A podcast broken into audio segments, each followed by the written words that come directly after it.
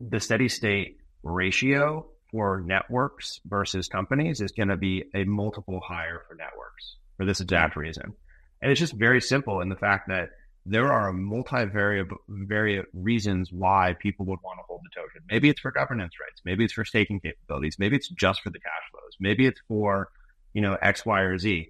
Plus you layer on the liquidity premium that you're describing, Mike. And you compare that to any private, you know, equity or, or startup stock uh, and there's no comparison in terms of you know how you should be valuing this, even in a public sense. Hey everyone, wanted to give a quick shout out to the Wormhole Foundation. If you're a Bell Curve listener, you know that transferring across chains can be a massive pain. I certainly do. I complain about it on this program all the time. That's why we are super pumped to have partnered with the Wormhole Foundation, the stewards of the Wormhole Protocol. The Wormhole Protocol connects over 30 blockchains and six different runtimes, including Solana, Sui, Ethereum, Layer 2s, and more. And the coolest part about this particular partnership is that they have made custom bell curve NFTs, which you can get and mint for free. You can claim that by just going down into the show notes and clicking on the link. All right, guys, on with the show. Hey, everyone. This episode is brought to you by Swell, a team leading the restaking future with their liquid liquid restaking token, rswETH. Now, I've talked about liquid restaking on this program before. I think it is going to be a massive tectonic shift for Ethereum, and I am super, super excited about it. And I like the Swell team a lot. Goes without saying, do your own research. This is not financial advice. You guys all know the drill. Again, I like this team, and if you stick around, I'm going to describe how you can restake your ETH in Swell,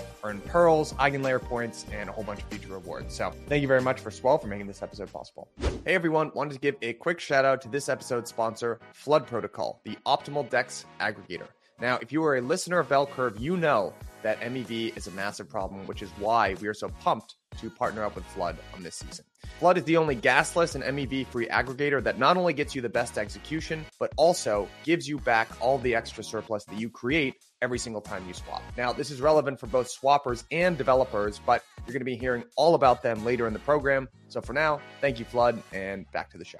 All right, everyone. Welcome back to another episode of Bell Curve. Before we jump in, quick disclaimer the views expressed by my co host today are their personal views and they do not represent the views of any organization with which the co hosts are associated with. Uh, nothing in the episode is construed or relied upon as financial, technical, tax, legal, or other advice. You know the deal. Now, let's jump into the episode. All right, everyone. Welcome back to another roundup edition of Bell Curve. You got Michael's one and two and Vance. Fellas, how we doing? How's the week? We're doing. We're doing it. It's going well. Yeah. trying to think of what's been going on. Yeah. Lower. Um, there was a bit, yeah, lower, lower. Um, people are worried. There was a big eigenlayer raise. I don't know if you guys saw that. Hundred million bucks. a16z took down the whole thing. Talking about real money now. Yeah, exactly. Um, there's a lot of good stuff this week. Actually, I want to.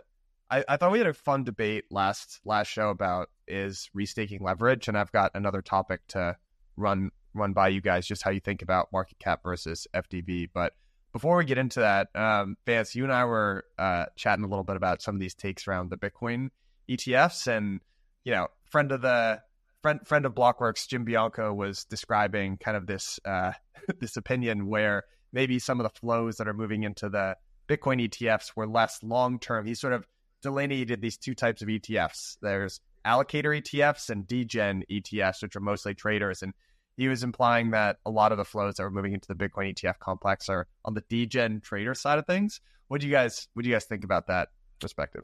I'm sorry. What what the fuck are you talking about? It's just like you, you, people people are like on Twitter trying to be like like what like the degen holder ETFs versus the trade like you don't need to have an opinion on everything, and it just feels like TradFi, and especially like the ETF Twitter complex, of which like you know, I don't know how much Bianco has in his ETF, but like a lot of these guys have like 20, 30, 40 million dollars of AUM.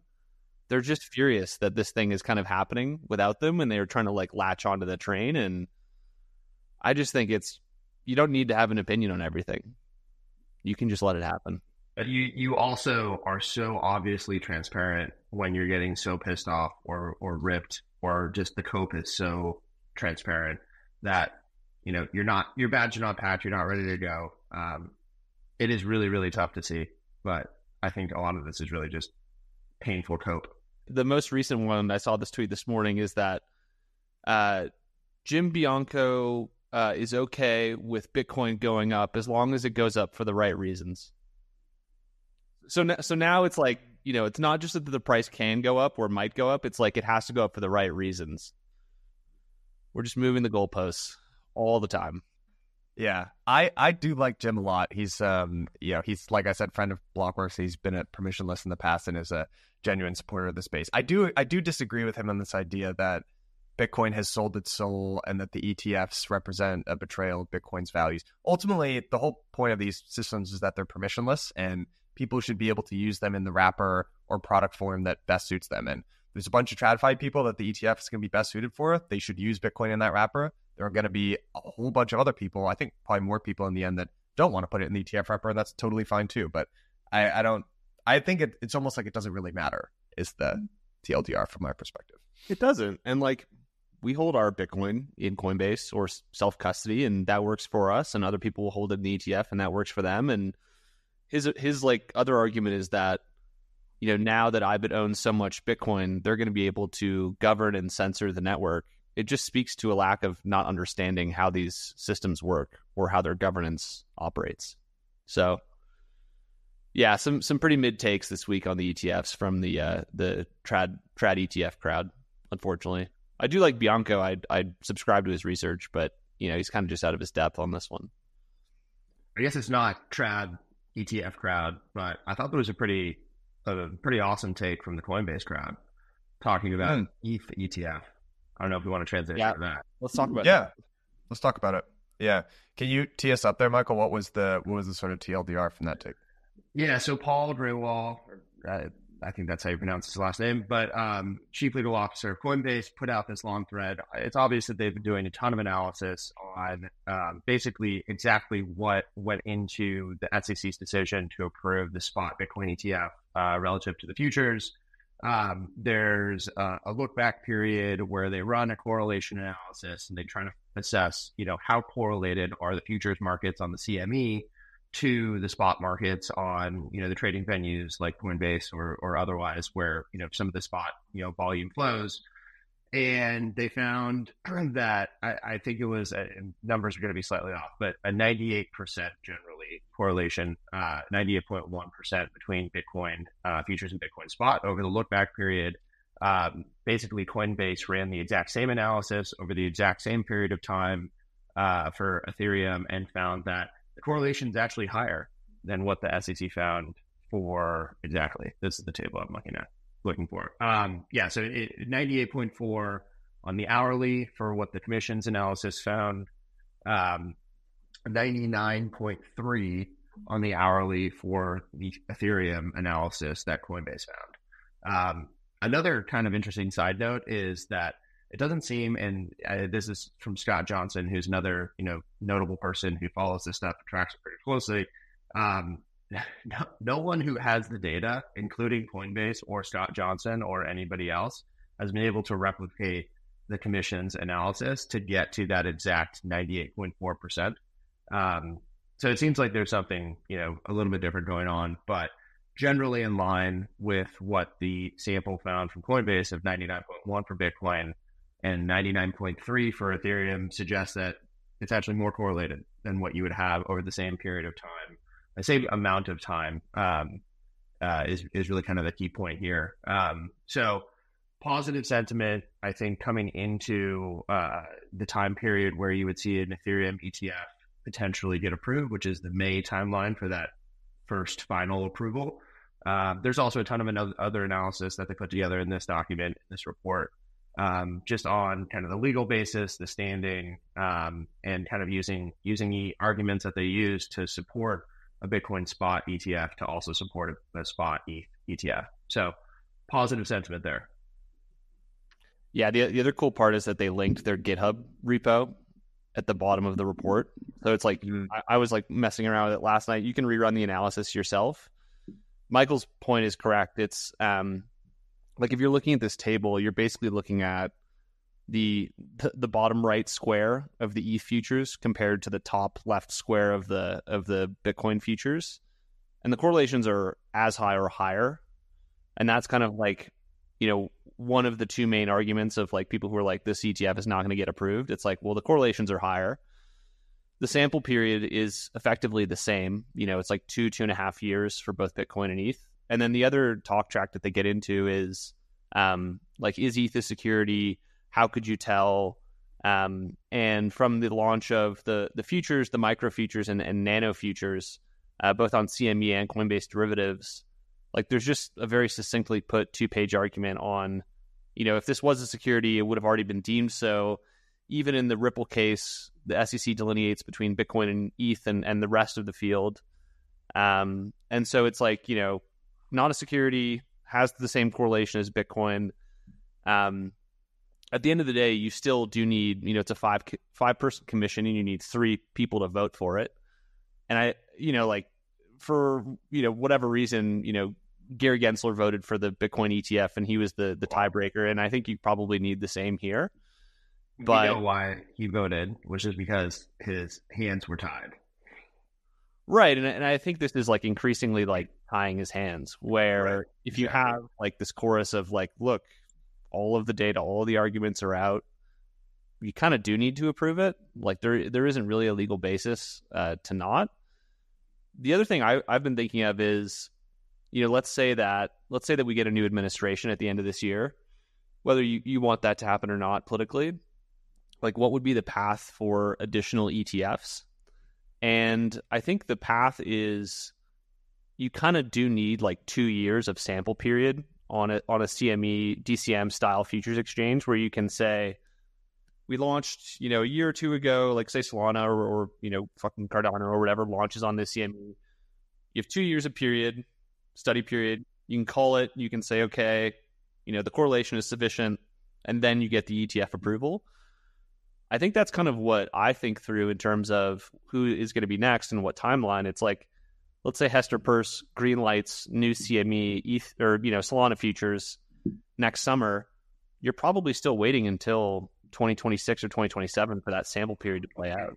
Well, there, there's also a huge variable that's also involved with all of that, which is starting the clock on that CME futures product, which is the, the CFTC has to declare that asset, whatever it is, to be a, a commodity and not a security, which means that that's how it can start trading on the CME and right now, there's only two assets that the CFTC has declared, which is Bitcoin and Ethereum.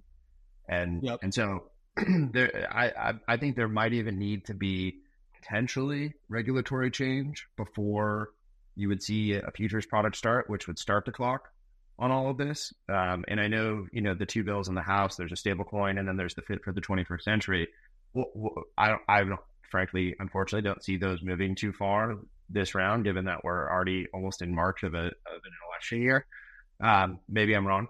Uh, hopefully, I'm wrong. But the Fit for the 21st Century does have a path in it for something to start off as a security and then eventually transition to a commodity based on a number of you know guidelines and, and a framework essentially. And so maybe that is the gating item that then opens you know potential more uh, commodity digital assets. Um, but you know, as it stands right now, there's nothing else that could even start trading on the CME. Uh, you know, according to the CFTC. One one last thing on the CME. So in in the Coinbase analysis, they basically point out that there's this thing called the Commodity Modernization Act, which passed in 2000, which allows the CME to list commodity futures. Uh, they can also list security futures, but if they if they list a security future, basically the SEC has the right to step in and say like this is going to be uh, both of our jurisdiction, and we're going to mutually kind of uh, decide how these markets work. And you know, ETH is commodity future. The SEC has not kind of come out and said like, look, we need to kind of both regulate this because it is a security future. But if you have like, you know, uh, in the Coinbase suit, it's like I think Solana and Matic and like there's a few others that they that they designate as unregistered securities. Like if if those would try to get registered on the CME, the SEC, at least in this administration, would step in and say, like, look, those are unregistered securities. This is going to be both of our jurisdictions, and it would complicate the process greatly. And so, yeah, I mean, there's just a lot of um, red tape between the, the next assets to get, you know, even listed on the CME, in our view. I agree with that. I think ETH is in a really interesting position here because you're you're you guys are convincing me of this. I, I think long term, probably Solana or whichever other you know sufficiently decentralized L1s that that the CFTC deems as a commodity, they'll probably get ETFs as well. But I do like it seems like ETH is going to be the only one that gets approved this cycle, and now ETH is the next thing. Um, and so the tailwinds for ETH is like okay, for if you miss Bitcoin, now definitely don't miss ETH. And I think a lot of people are not going to overthink that. But then the other thing is just like regular crypto cycle dynamics that you've got coming in. So feel like this is the the period of the cycle roughly where I think Vance, you pointed this out last week that it feels like ETH BTC bottomed, um, and is probably I don't know if it's this month or next month or whatever, but the thing that you would start to expect is for Bitcoin dominance, which has been on a tear for the last year. So if you're looking at this chart here I just showed on my screen, Bitcoin dominance is way up. This is usually what happens at the end of a bear market, beginning of the bull. Uh, but then that starts to then that starts to change, and like Bitcoin dominance has been basically like a one way uh, street down to the right over time as more crypto ecosystems spring up. And then ETH Bitcoin is like or ETH BTC is basically a mirror image of that, but it's like you hit it on the head. Like it, this looks this point on January 9th, basically the day of the uh, or the day before the ETFs launch, like that looks like it put in a bottom there, and it feels like it's going to continue to run. So yeah, I think it's a super interesting spot for ETH right here, basically. Yeah, it's um. I wish there was like a liquidity adjusted version of these charts because like you know mm-hmm. alts that have like 200 you know like worldcoin at like 100 billion it's not like it's not real in the same liquidity sense as like a like a bitcoin like you can't buy or sell you know, eighty billion dollars of WorldCoin. No, but I wonder how relevant these charts are going forward, especially this cycle with ETF flows, because like ETH and, and Bitcoin are kind of like through their unlocks. Like Gemini is like kind of like the last selling of the GBTC slugs, but like they're kind of just like a wash in demand. The alts are, are going to be kind of like m- maybe not this year, but like next year, like a wash in supply. And like Michael has said this before, it's like a lot of the uh, crypto market activity is is not like animal spirits or macro. It's like how many tokens are unlocking on these alts. Um, and yeah, I mean, just the risk return you, that we see from from the majors versus the alts it's it's just like w- way different this cycle than previous cycles because you have those natural ETF flows. I think that's a really critical dynamic to bring up, and I actually want to I want to get your guys' opinion because uh, I know we talked about the Starkware airdrop on on last week's roundup, but uh, Stark went live. Um, you know, STRK, the token went live, and it went live at a pretty dizzyingly high FDV.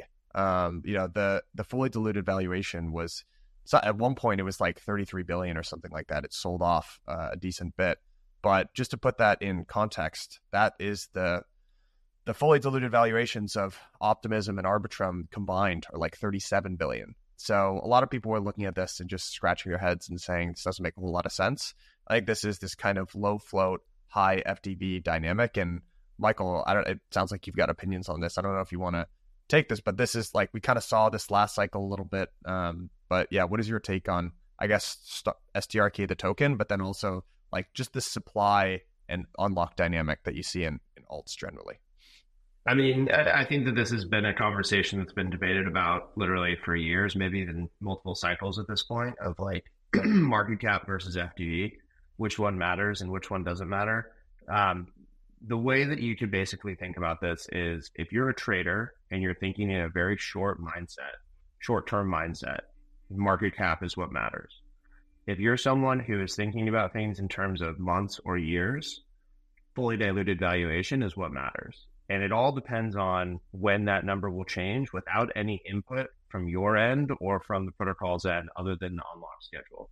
And so what I mean by this is if you're looking at a wave of unlocks that are going to double or triple the market cap based off of you know, to- tokens becoming online, that that is a supply shock uh, in in a negative sense to to the entire network. And I think you know one of the reasons why Starkware started off getting kind of some bad press or bad news is because of the way that they had done this unlock schedule, where they had launched the token, the token was already vesting at this point or it had already started its unlock schedule. And then two months after the token actually was airdropped and unlocked is is the first unlock for investors and team.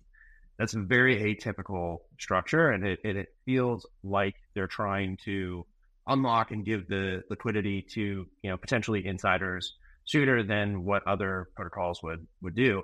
Combine that with a really high FDV, and it looks a little bit you know wanty. Um, to say the least. But I, I, think if you look at any of the major unlock schedules of any of these protocol tokens, um, you can start off with a really high FDV, but those tokens don't matter until you have dominant until you have domain over them. And if you don't, then you know you you can pontificate as to what they'll be worth when you have that, but it, it really doesn't count until you do. Um, and so, you know, if you're an airdrop farmer, if you're someone who's just buying these things on the secondary markets when they launch, Sure, you know that none of this really kind of matters because you're you're thinking about things in terms of relative days or, or potentially weeks. Um, but if you're an investor in the space, eh, FDV is the only thing that matters.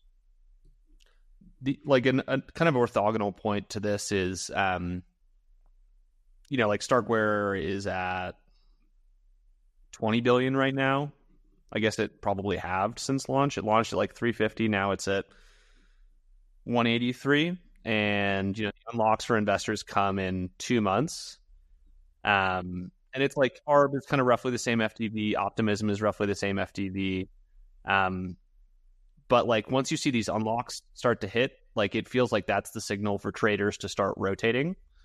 And you know, for for five percent of people to rotate and win in a new coin, ninety five percent have to lose.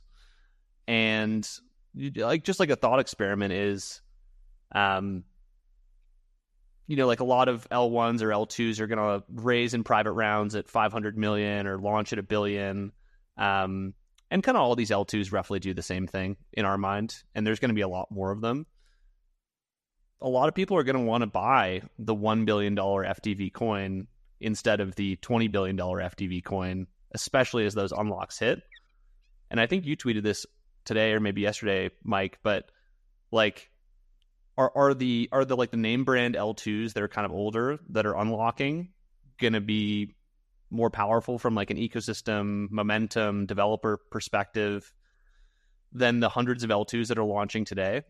Like this guy Kruger Macro um, he tweeted out something funny today, which is there's this there's this uh, roll up as a service platform called Conduit, where you you can click, you know, OP stack, you can click Celestia DA, and you can click to deploy it. It's like three clicks. And he was like, you know, I'm raising uh, 10 million on 100 million FDV for this roll up that I just click deployed.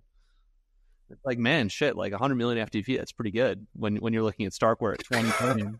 I think that's where minds go. Um, but again, like for for five percent of people to win rotating, 95 percent have to lose. Like that that is that is the game. And just as like to put in an anecdote, we don't play that game, by the way. Like, yeah, we're, we're kind of doing different stuff, but it's always helpful to kind of put the meta in context. Just, to anecdote this, um, let's say that it was May of 2021, and you know the same narrative was kind of the same narrative that we saw in that period of time, which is alt layer ones were the things that were just ripping at that point, and you saw this another alt layer one that had massive backing, massive funding, um, and massive talent uh, come out called Internet Computer Protocol. And you saw that launch at $500 in May of 2021, you know, bull market times. This is like Pico bull. And by the time we hit the Pico top, it was already down to $35. And, and right now it's, it's trading at about 12 and a half. And you, you, you just witnessed, you know, the, the bleed out, you know, 97%, whatever that is. Um, you know, it can happen really fast, but it can also you know sustain there for a really long time. And, and the crazy thing is, with the inflation schedule that they have, even at twelve and a half dollars, it's still like a six and a half billion dollar protocol. Um, and and that is exactly kind of the difference between FDV and market cap, which is your market cap will change. The supply dynamics will change. You know, the, the flows in and out of the protocol will change independent of whether or not the price changes. And it's really flows that determine over a longer period of time what the value of these things are. Um, shorter period of time as well, but but flows, you know, in and, and this is what we're talking about with the ETF. Like flows into the ETF are positive. You know, less supply based on the happening is positive for things like price. Um, and, and, that's kind of what you're evaluated against. And so you really have to think about the supply dynamics. And I think Internet Computer Protocol, ICP, is a great example of, of how it can turn against you. I think the standard operating procedure is Bitcoin hits its all time high first. That happened in 2020. Mm-hmm. Then in 2021, you had that massive three or four X ETH BTC move up and it hit its all time high. And then you kind of see what the alts are going to do. Um, I think there's so many coins now relative to prior cycles that you'll probably see weaker breadth in terms of like, is everything participating? Um, especially in light of things like unlocks. Like, you know, we we like Arbitrum. We work with Arbitrum. They're unlocking two billion dollars in the next couple of months of tokens. Um, and regardless of what you think of the project and, and how it's doing, like that is going to be a headwind, and it, and it will. Someone will need to buy those coins for it to proceed higher. There's a lot of those. Um, on the other hand, there's things that um, I'm trying to think of how much we can say, but like there's coins that are like doing really well. They have a really strong ecosystem. They had a brutal unlock in the bear market. Like mm-hmm. one that comes to mind is like IMX, where you know the price bottomed at I think it was like 38 cents or 39 cents, and it's like at 350 today. Mm. Where you had all those unlocks happen in the bear market, and those are actually helpful because you, you're just clearing those coins at much lower prices. Like IMX did all of its unlocks at basically like a billion or two billion fully diluted. And if you're unlocking 5%, even at those prices, you need $100 million of buying to step in and, and clear that out. If it's 10x higher, you need a billion. Um, and so, like, people who've paid that tax in the bear market, I think are going to do better. But I, I can continue to believe this cycle is about quality.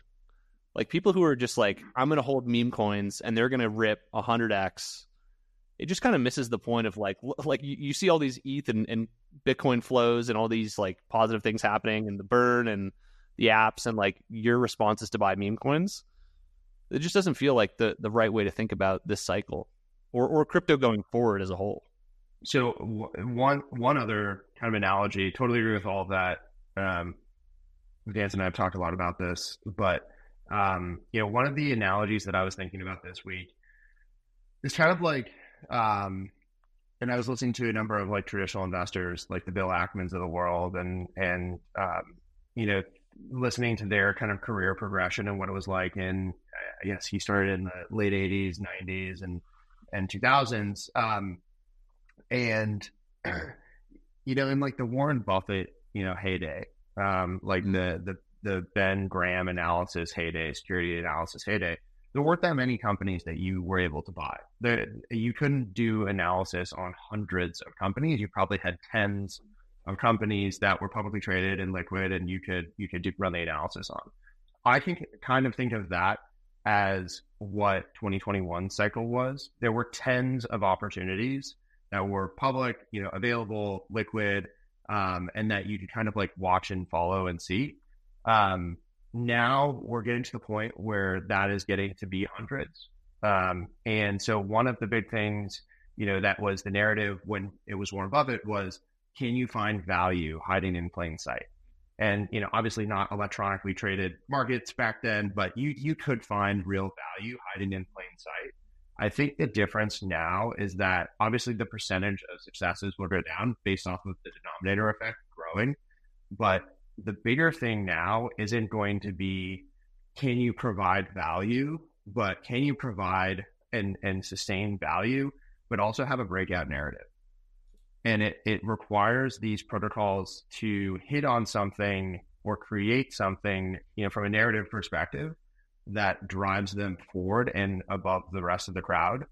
Um, because there is just going to be so much more noise this time around where the there are like two, maybe three Ethereum alt layer ones that you have to think about. There's there's like 10, maybe 20, and potentially 30 by the end of the cycle.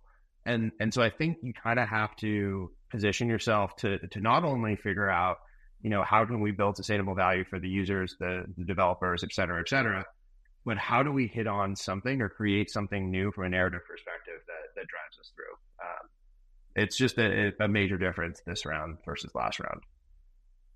I think there's obvious candidates. It's like DeFi, it's gaming. Like the, the funds that we talk to are like, who's got fundamentals? DeFi. Who's got users? Like gaming.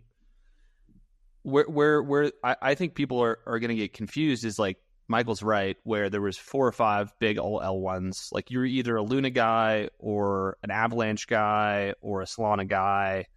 And I guess there was like Fantom last cycle or it, but like the, it dropped off pretty quickly now I would say there's like probably less momentum in the all L1s and more momentum and focus on the L2s just because there's so many of them launching. And like unless you're vertically oriented and like going after gaming and like that's all you do or you're going after like even like blast with NFTs and that's all you do, it's kind of hard to tell them apart. Other than like, you know, Arbitrum having I think it's like a million or two ETH bridged, like that certainly feels kind of like defensible. Optimism has a lot less TVL but I guess they have more ecosystem distribution. But like all these things, and we talked to all these projects, like their whole strategy is we're going to launch the L2, we're going to do either an AVS on EigenLayer, or we're going to give tokens away to you know people to bridge ETH. But like all of this stuff is like a black hole for ETH, and I think that's like a pretty easy way to understand the L2 complex at the moment until somebody breaks out. Is it's just like very net beneficial to ETH as but, but what I'm what I'm saying is okay, maybe it's not alt layer ones specifically in this cycle. I'm saying factor in all the alt layer ones, all the all, all the layer twos, basically anything that could be an execution environment or a network. And you've got, you know, SVM with parallelization, you've got EVM with parallelization, you've got uh, I mean, you can literally mix and match all the different flavors of the tech stack, and there is an L2 for that right now, and it's probably raised at a at a billion plus multi billion dollar valuation, has a massive bankroll, and you know has 50, 60, 70 developers building on top of it. Like that, I can think of at least ten to fifteen that fit that exact criteria right now, and like that. And combined with what we're just talking about, which is, you know, you're going to launch and then a year later, you're going to have your first unlock, like massive supply of these digital assets is going to be coming online in 2025, maybe 2026, when depending on when these things launch. And it it's like uh, a, it, it is truly like a 10x difference in terms of that factor versus what we saw in 2021. Hey everyone, wanted to give a quick shout out to the Wormhole Foundation. If you're a Bell Curve listener, you know that transferring across chains can be a massive pain. I certainly do. I complain about it on this program all the time. That's why we are super pumped to have partnered with the Wormhole Foundation, the stewards of the Wormhole Protocol. The Wormhole Protocol connects over 30 blockchains and six different runtimes, including Solana, Sui, Ethereum, Layer 2s, and more. And the coolest part about this particular partnership is that they have made custom bell curve NFTs, which you can get and mint for free. You can claim that by just going down into the show notes and clicking on the link. All right, guys, on with the show. Hey, everyone everyone. This episode is brought to you by Swell, a liquid restaking protocol and the issuer of the rswETH liquid restaking token. Now, if you're a listener of Bell Curve, you know that I am just so fascinated by restaking and liquid restaking. I think it is going to be one of the most important trends in Ethereum, and I am really excited for the benefit that it unlocks both users and also Ethereum, the protocol itself. Now, disclaimer whenever there's yield involved in a product, do your own research. This is not financial advice. You guys know the drill, but Swell is a great team. They have a non custodial product, and they are mission driven on giving you the best liquid staking experience. If you take one benefit away from using liquid restaking, make it be capital efficiency. Now you can earn passive yield from Ethereum, you can earn yield from multiple actively validated services that stack on top of that. And then you can still use rswETH as collateral in DeFi. And because I know y'all are a bunch of degens, there's a points angle here as well. But in Swell, we call them pearls. So pearls equal points. And if you stake your ETH with Swell, you can earn pearls and future EigenLayer rewards. And when there's a token generation event, you can swap your pearls for Swell tokens. Head over, click the link at the bottom of this episode. Again, just pause what you're doing right now. Go click the link at the bottom of this episode. Check out Swell Thank you later.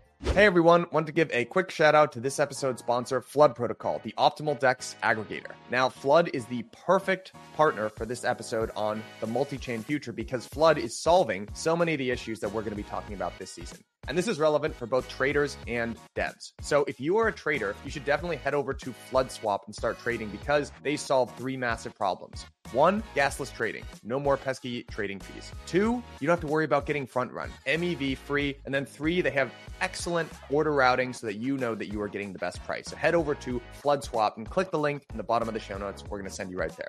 For the devs out there, you can leverage Flood's flexible hooks, allowing you to make swapping a first class primitive by adding custom order types like TWAPs. Or if you're a wallet builder or something like that, you can actually build your own order flow auction in and start recapturing a bunch of that MEV. If you want to reach out to them, go to devs at flood.bid or just jump right in the Discord. All right, guys. Thanks very much. Appreciate you, Flood. I had a long discussion with with one of our analysts, Dan, about this last night, and one of the things that I've never really been able to. We talked about it a little bit on the show, but I've been struggling to square the circle in between the way that startup funding works and the way that protocol funding works and the different quirks in between the two of them.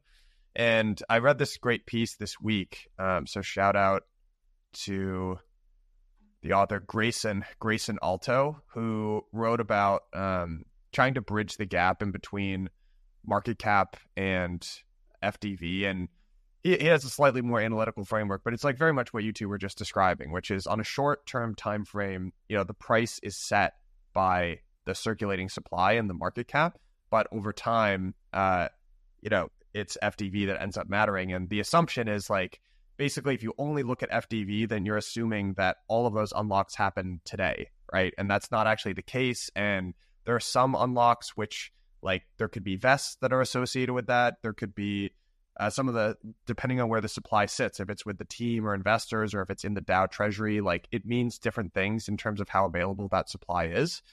And like one of the things that at least I've been thinking about for a while, but like you guys, I'm sure have more sophisticated thoughts on me just being VCs, is that I'm not really sure. It, it feels like with this whole idea, if you launch day one and all the tokens that you're ever going to have exist, like maybe that's not really the best dynamic actually in the way that funding works in a more traditional startup has better outcomes for everyone. And i tried to draw this out actually in a in a really simplified uh, chart um, just to even make it make sense in in my own head. Um, so the difference basically being for an early stage startup yeah you basically go through different stages where new tranches of equity are issued. So you can see my screen here what your show is like a really simplified version of what this looks like from a company standpoint where like let's assume like there's a valuation metric here which is like year one year two year three year four year five. Let's just assume all of the metrics that you need to hit to raise to continue to grow your valuation are being hit. Um, and there's 100000 shares at a million dollars in the first year. You kind of keep doubling the valuation year over year. Again really simplified. You break it down by investor shares and team shares and you assume that every year when you're raising, you top up the amount of team shares, like you increase the the amount in your equity pool, and that you have to sell 20% of the company. Like roughly, this is what the share price ends up looking like. And price discovery happens by this like overall total amount of shares and a valuation which is set in the private markets by investors directly with the team.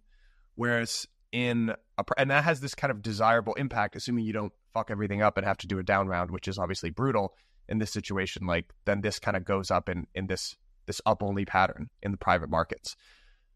And in protocols, it's just really different. Um, you kind of you go there are different, very different sources of where those tokens ultimately end up sitting.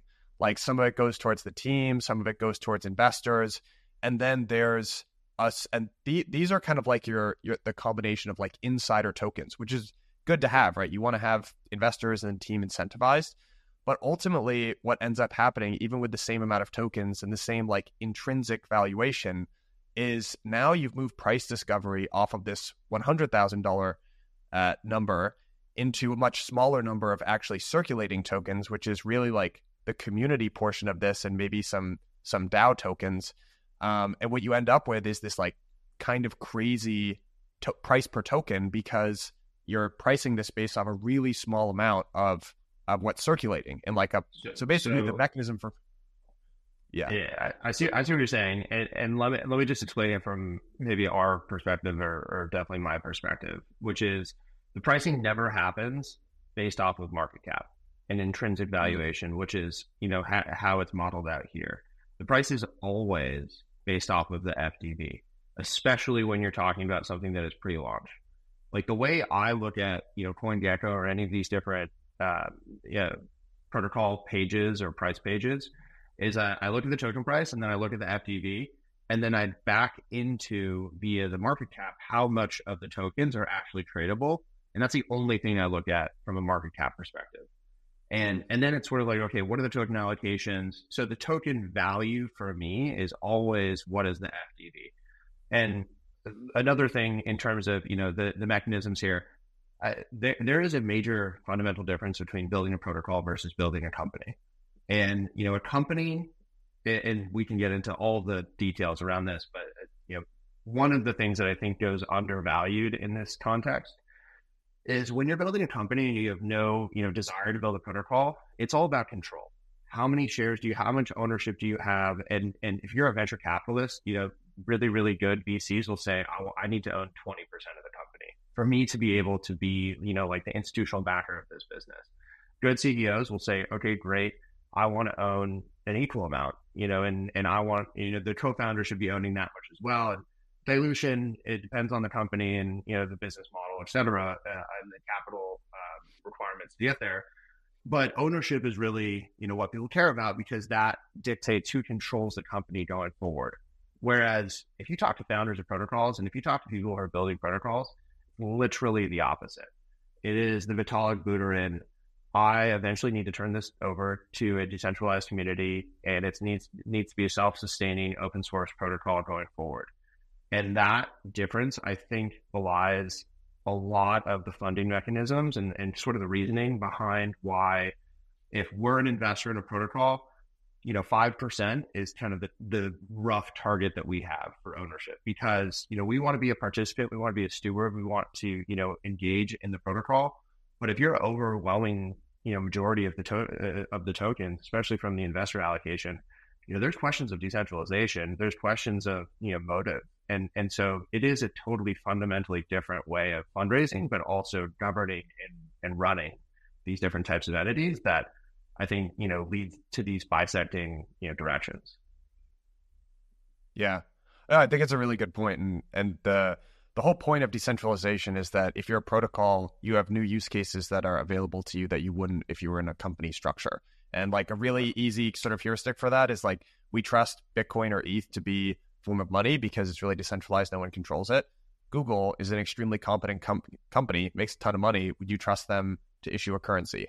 No, you wouldn't because for obvious reasons that are super apparent. So I think I completely agree with you on that, Michael. I guess the point that I was kind of trying to make sense of myself, um, and again, just like I just put this together like late last night, so I didn't think too much about it, but basically the i think the reason why like you've seen so many charts like this in crypto so we're talking about you know icp or whatever that protocol's you know DFINITY is called now but there are tons of charts like this of like really good protocols. Like if you look at some of the defi 1.0 like uniswap or uh like some of those but like those are down like 90% from their all-time highs. And it's not some of them it's like most of them are like that. Uniswap aave like great protocols. And I think it has to do with this dynamic of, you know, the the price discovery changes from, you know, private market investors to something that looks like and it, it sounds like you guys don't think about it like this, but I do think that a lot of like traders end up do thinking like market cap in the short term, which is extremely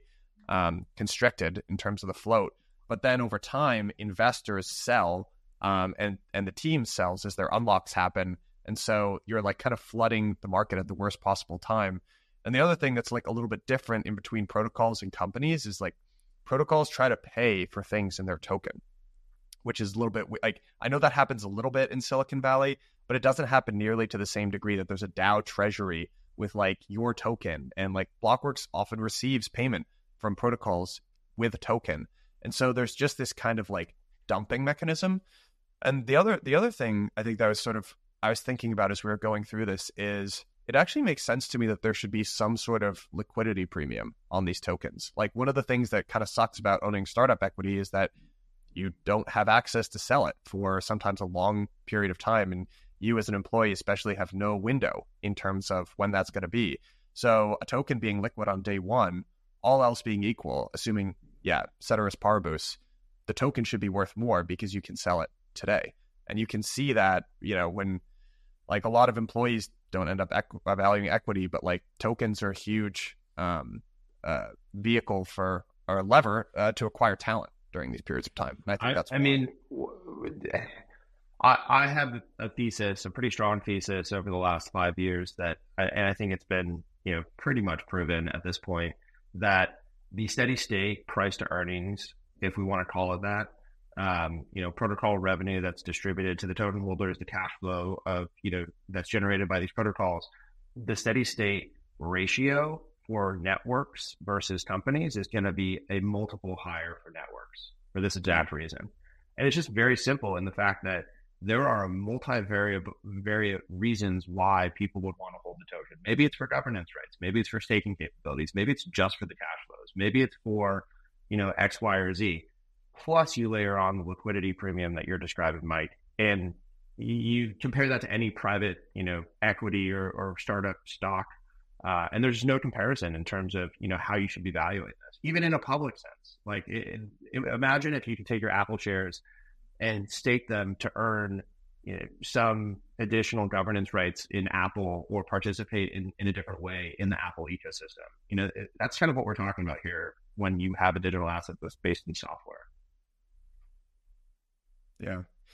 It's just it's a little bit of a honestly even just trying to think through this. Uh it's kind of dangerous to do live on on a podcast. Just put my brain in a pretzel a little bit, but I'm trying to describe why there are these like common if you look at the chart for even protocols that I think are great, it like fits this pattern, like this early kind of pump, and then they have to work through this weird supply overhang that they give themselves. And the reason why I feel like it's relevant, even talking about these L2s, it's like I I hear you, Vance, on the like like someone's gonna have to buy up all this Arbitrum, but it doesn't feel like we're really changing the dynamic for even the new L2s that are launching. So yeah, they look cheaper now, but they're gonna end up with the same issue that everyone else ends up facing at some point, right?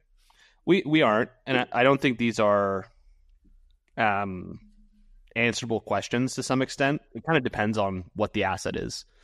Mm. ETH went from I forget what it was after the DAO hack, but it went from like you know maybe like ten to like back to like a dollar forty, and it was just like fuck, this is over. and now it's at three thousand. Um, but most assets don't have that because most assets are not singular in that way. And so what you need to ask yourself is like, am I a thesis long investor in Starkware at 20 billion two months before investor unlocks? If so, why? And if you can answer that question and, and get right with yourself, you should hold it. But if you can't, you probably should think a little bit more holistically about what you're investing in because it's not just like I get to buy a meme coin and it will outpace the crypto market by 10x anymore. I think we're just in a much different environment today than we are even like a few years ago. There's just way more mm. coins. There's way more of them to be sold, and there needs to be way more buying to keep them at the same prices.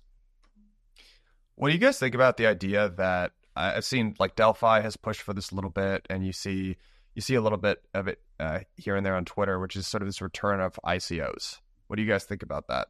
And I know the last thing I'll say here is the regulatory overhang of doing this is extremely challenging, and there's probably a good reason. There's a lot of shenanigans that happened in the ICO era. Just the idea being that if you launch to the community, uh, that everyone gets a, a, sort of fairer shake at it. And this is sort of what I guess Cobie's maybe trying to do potentially. But yeah, I mean, what do you guys think about this sort of return of ICOs type thing?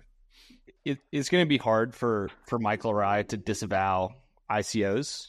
Like back in the day, this is what we did, and this is what allowed us to be capitalized and really start framework. And so, like, you know, to the extent that people are going to be doing things like this, like, I don't know. I don't feel like we can really pass judgment on people speculating on ICOs just because it was such an amazing opportunity for us, um, as is a lot of crypto. From like a developer perspective or a project perspective, if you're doing an ICO in this day and age, you are taking risk. You should get right with yourself and understand that.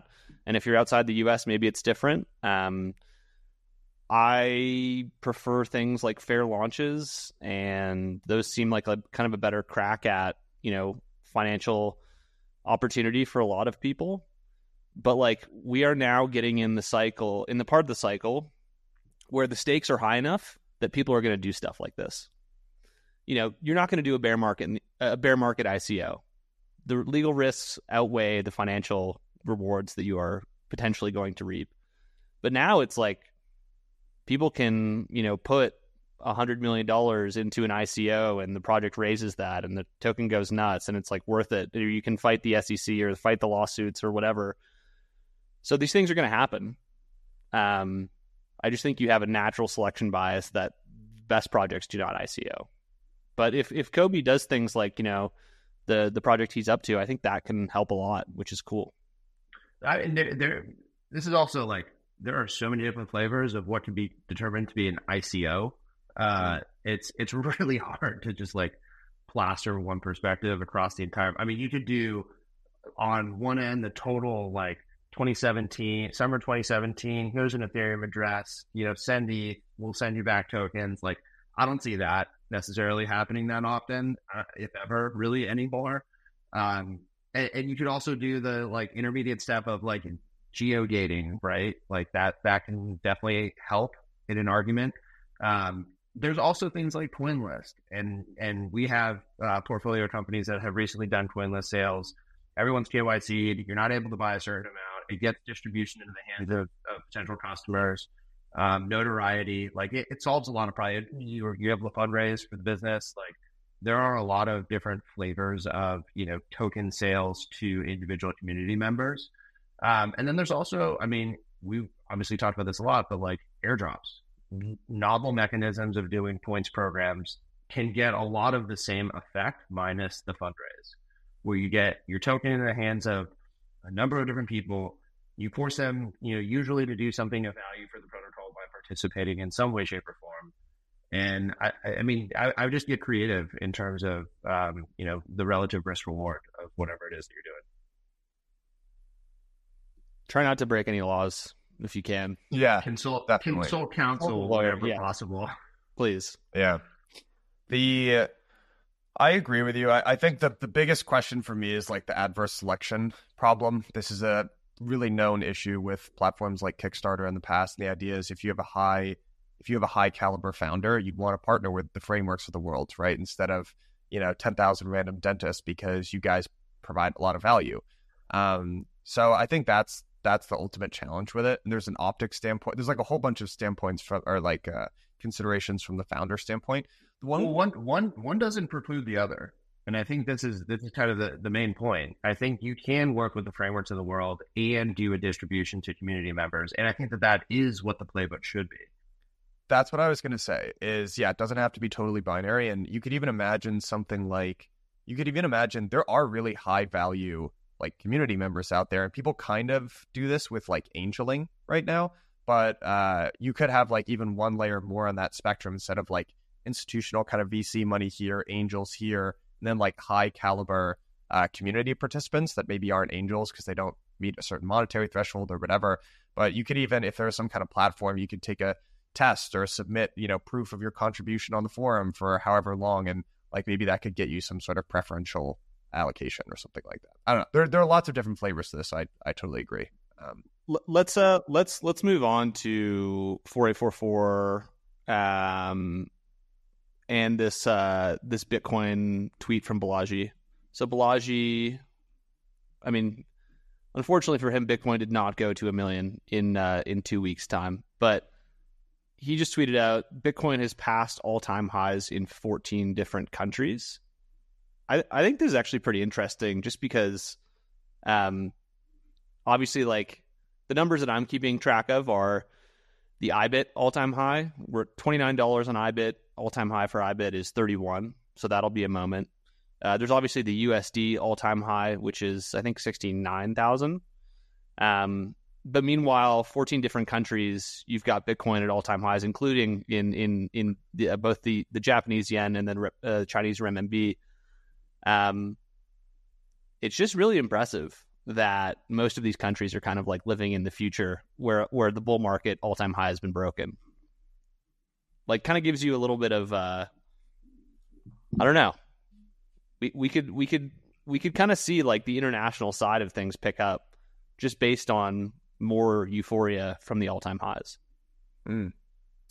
I I like that take a lot and I've seen some people on Twitter respond to this. It's like, well, if you looked at the S and P, you know, it would look very similar. And it's like, yeah, but these people, many they can't buy the S and P. They can buy Bitcoin. That's the whole point. So, yeah, I I think it's a super interesting take. And even if Balaji didn't end up being right, I think he was he was kind of trying to, you know, uh, flash the bat symbol type thing for Bitcoin, and I think he ended up doing that. So Balaji's laughing all the way to the bank. The dude has more yeah. coin than than I think anybody knows about. So whether it goes to a million today or in ten years, like he's good. Yeah. What do you guys think about?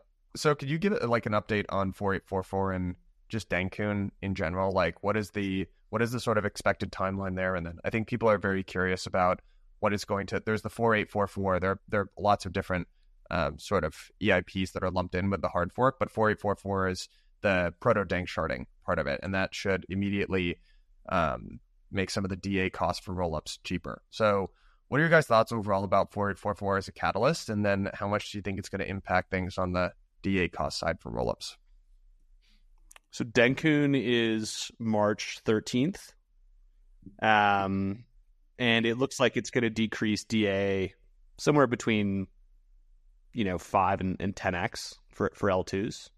So that'll be pretty significant in terms of you know that cost and it kind of like sits kind of opposite from like a Celestia in terms of narrative where if those things are roughly the same like maybe you kind of see the, the modular thesis slow down a little bit in terms of like why would you switch DA layers if if they're roughly cost effective um I think the stuff that we see on the private side is there's a lot of L2s that are waiting to launch. Um, and so like whatever cost offset you have in terms of fees not coming to ETH, like you're going to have more supply of L2s launching um, and and using things like 4844 for DA. Um, and so I think you're just going to see an increasing amount of L2s launch, and and we're already seeing a ton. But you know, like think of you know March 13th as the starting gun for all these L2s to launch. Then you have Eigenlayer probably sometime in Q2 with all the AVS launching and restaking launching. Like it just feels like there's so many catalysts right now for ETH specifically on the technical side, um, and developers are going to take advantage of that. So I think it's positive overall. Kind of something we've been waiting for for I think like a year at this point.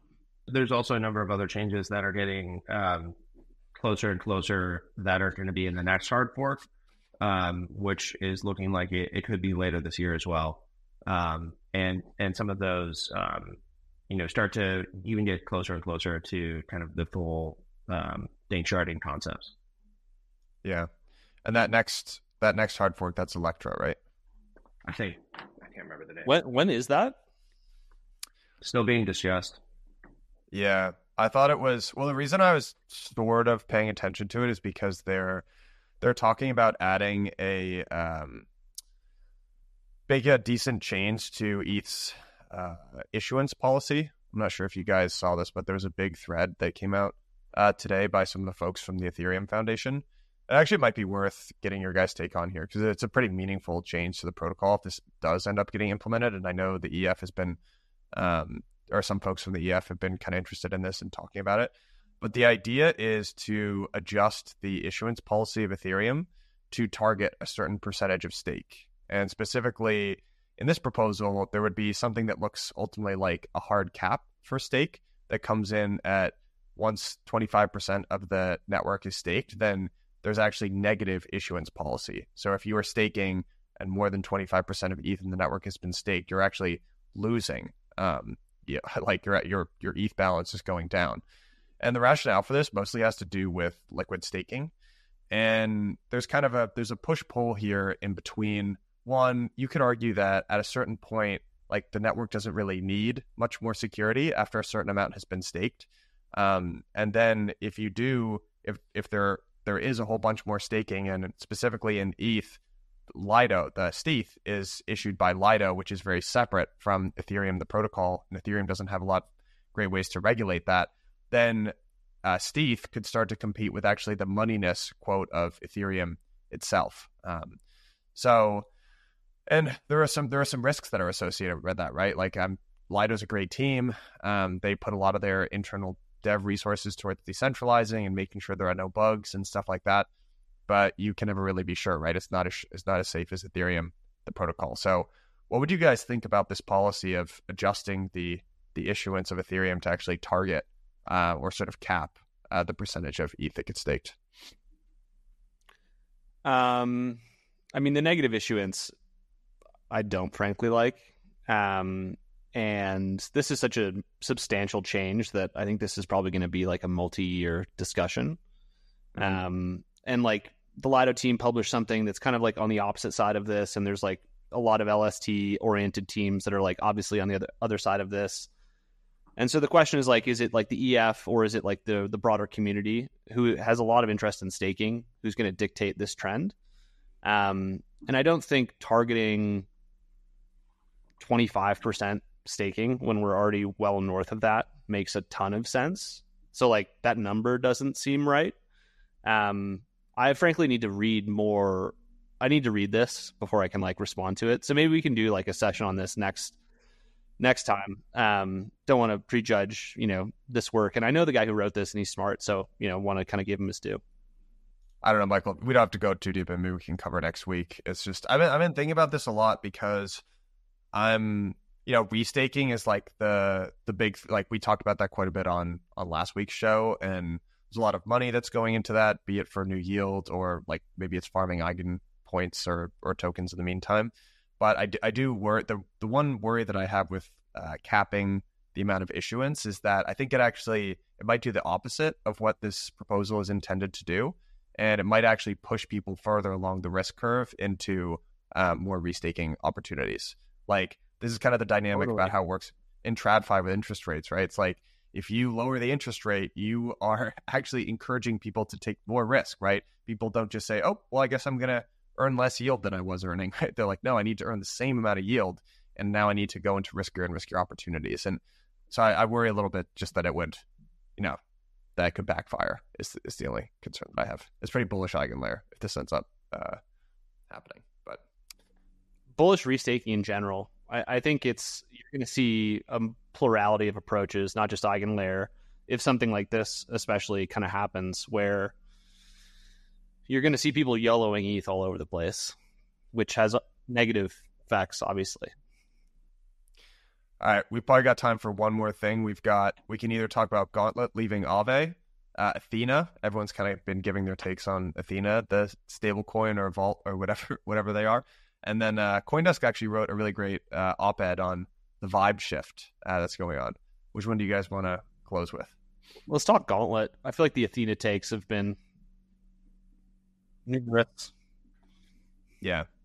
All right, I'll tee it up. So Gauntlet, obviously, they are um, one of the oldest and I'd say most respected uh, sort of service providers on the DAO side of things in crypto. Most of what they do is sort of risk analysis and mitigation for protocols. And Aave, um, you know, I, I, it's just one of their longest standing, at least from the outside, kind of strongest relationships. And so yesterday in the forum, they basically released this post saying, "Hey, unfortunately, we are terminating our relationship with with Aave the protocol. And I guess they were in the middle of a year long, roughly $1.6 million contract. So I'm not really sure what that looks like uh, from a contractual standpoint or what they're going to have to do. But they basically cited, they cited a couple of reasons, but what it seems like, uh, and again, not an insider on, on anything here, is that there were some disagreements in between Gauntlet and Marc Zeller over at Aave, And Marc is an extremely active, pretty prolific delegate um, who's done a lot of great things for the protocol. Definitely also has a lot of control on the Aave side of things, and it almost kind of sounded like, know, like uh, yeah, they just were at odds from a personal standpoint. And um, I, would be curious on on where you guys uh, you know shook out on this whole thing. I mean, it's a big contract to sever, which is kind of surprising. Um, and uh, I think Gauntlet has done good work for Aave. There's some some stuff that we've disagreed with, like you know, we thought they should have been a little bit heavier handed on allowing Mishka from Curve to borrow, you know, 50, 60, 70 million dollars from Aave, like probably not doing your job well. Um, but I do think these risk scoring consultancies are helpful. Uh, but at the end of the day, DAOs are closely held, and you know they're controlled by people who have tokens, and if they don't want you there, you're kind of done. So I don't know. I like Tarun. I like Aave. Um, I do think that there's things that they could have done better in the past, but you know, bygones are bygones at this point. Uh, one point of clarification, maybe I missed this. Who who severed the contract? Uh, it was from the Gauntlet side. So there's a there was a post, not a particularly long post, just that it was from uh, John Morrow, who I I don't know personally, but I guess he's one of the co-founders at at Gauntlet, and just said, you know, we have you know basically paraphrasing here, we've loved working with Aave in the past, but Gauntlet is no longer able to continue our work with Aave, and we're terminating our payment stream as soon as possible, and looking to find a replacement for the risk steward position, which is what they held. Right which is you know in a lot of ways the service provider firing you as as the client is is not something that typically happens very often. No. no. I'm firing myself. I'll, I'll see myself out. yeah. Yeah. Um, I, I think it does highlight just like DAOs are not, eh, you know, in 2021, it was okay. We're going to figure out token economics. And then we're just going to like wave this magic wand. Governance is going to be solved as well. Like government governance has taken you know countries who have all the resources in the world hundreds of years to be able to you know ossify and get to a point of uh, solidity that actually you know really has the effect the intentions that they started with and and I think when you have a DAO um, of, of governance participants that probably aren't experts in risk analysis and parameterization, and um, th- there's a lot of politicking involved, um, it does make for you know who's actually controlling these things um, as a as a major question. Um, it's kind of like saying if you have a bunch of people who own shares in a business, like who are the people representing those people? And you know whatever percentage it is i can't remember off the top of my head is now of like the s&p 500 is now owned by index funds. Well who's actually voting with those shares? In many cases it is the index providers themselves the vanguards fidelities of the world who are taking those shares and voting them on behalf of every 401k you know uh, owner of apple stock let's say um, they're educated they know it's sort of like a representative democracy in a lot of ways um, but that's not how a lot of these DAOs are structured, and that you do have, you know, the random uh, Aave token whale who who has the ability to sway votes, um, and and that can get problematic. Last thing before we wrap, um, different topic. So Circle has conti- discontinued support for USDC on Tron this was always one of the weirder things that was going on in crypto that Michael and I had no idea what the true story was. Like there's like 3 billion or 4 billion of like stable coins or staked USDT on Tron. You know, it's like moving around a lot. There's a lot of uh, people using it allegedly. Um, and Circle has apparently decided that this is no longer legitimate. They will not support it. They're going to remove support. Um, I think there's going to be another shoe to drop here basically. Like there's the ongoing Justin Sun lawsuit. There's a lot of sketchy stuff happening on on Tron. Maybe maybe next week we'll have a little bit more clarity, but this is a this is a big deal in, in stablecoin land. You know, it's, probably four or five or six percent of total stables outstanding. Well, USDT is the primary stablecoin on Tron. And that's where like what 60, 70% of USDT exists. And I think that that's like the preferred payment uh, for a lot of you know non-U.S. rest of world countries like Turkey. Tron is is how people pay people, and and uh, Tron specifically USDT on Tron is is, is mechanism of payment. Um, I, I, mean, we don't need to stoke the fire of of uh, lawsuits, but um, I, I can see that. I could also just see you know USDC Circle being like, hey, we relinquish we relinquish this this network, not something that we need to venture into. Especially, you know, keep in mind Circle's trying to get ready for an IPO later this year, supposedly. Forgot about that. Dude, I have just never understood Tether. I I it's just been such a question mark for me and I'm not sure if I have any intelligent opinions on it. Like I don't know. We'll see. I wouldn't be surprised at that prediction, Vance. But I have no knowledge. So, but it was a good call up. Back in the day, I shorted Tether on BitMEX when I was living in Tokyo. Uh, immediately got liquidated, and then my girlfriend broke up with me. So I'm I'm, I'm stopped trying to understand what's going on with Tether. the I was- I Widowmaker was trade. And Michael, I was Michael's on the phone call phone with with him. too.